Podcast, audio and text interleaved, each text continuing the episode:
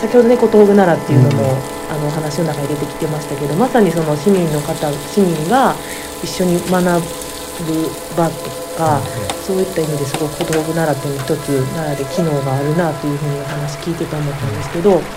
えー、と今年度の美術部門がえっ、とあ西尾さんが美術美術部門のディレクターされてらっしゃって、食っていうのをテーマにされるっていうことが決まり、他の演劇部門だったりラーニングプログラムというのもそれに追随するように食というものがテーマにしていこうという形で初めて一つ大きくテーマっていうのが設けられた組織だったと思うんですけれどその食って決められた時はまだこんなにコロナっていう話は出てらっしゃらない時に食っていうのを設定されたんですか、そうですね。実際企画案を出したのはコロナの前だったのでその時はあの、うん、もう生活とアートっていうのがそのことほぐ奈良奈良市アートプロジェクトのあのテーマだったので、うん。あのうん、食と実は食とスポーツっていう2なるほど。本立てで企画してたんですね。うん。でまあそれがコロナうんの中でじゃあどうしていけるかっていう時に、まあ、オリンピックも延期になったりっていうのもあったんですけど、うん。まあ、スポーツの方より多分体をこう動かしたりする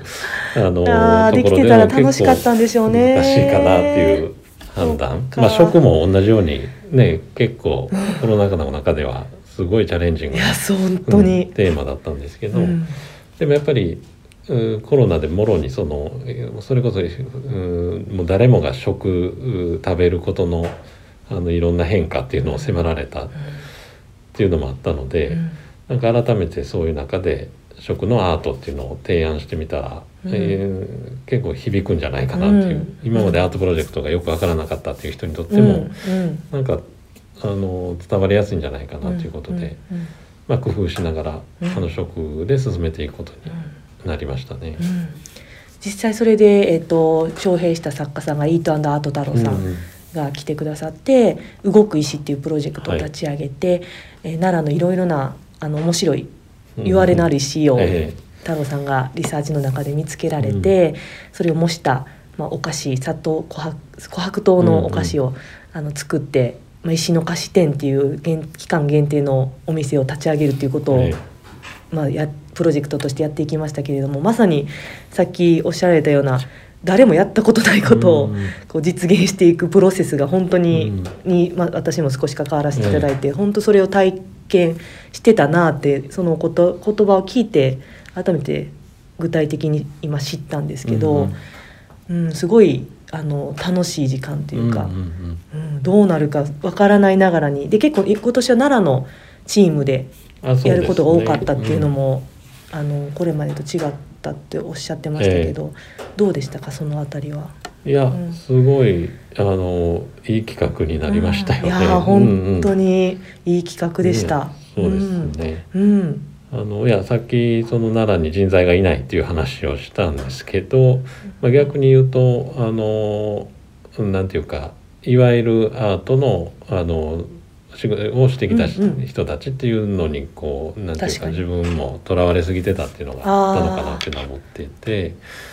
で、まあ、もうちょっと視野広げるというか、まあ、奈良地層をやってることもあるし、うん奈良に詳しい人とか、うんうん。奈良の人たちとつながりのある人っていうところで、うんあのチームを作ってうん。あのやっていくとすごく、うん、まあいい企画になったなっていうのは本当に実感してますね。本当ですね。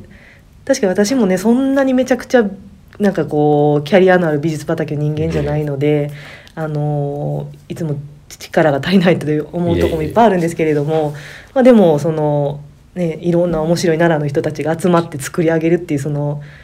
なんだろうな一体感みたいなのは、がその場所の力にもなってたような気もするし、なんかこう熱量になってお客さんにもなんか伝わっていたのかなっていうようなそうですね。まあ、もちろん太郎さんの素晴らしい企画と、うんその食っていうテーマの設定の素晴らしさがある前提だったと思うんですけど面白い体験だったなとうんうん思いました。うんもしままた来年度もことほぐならも、まあ、続いていくかなえっと、そう今多分まあ事務局の方といろいろ話してはいて、うんうんあの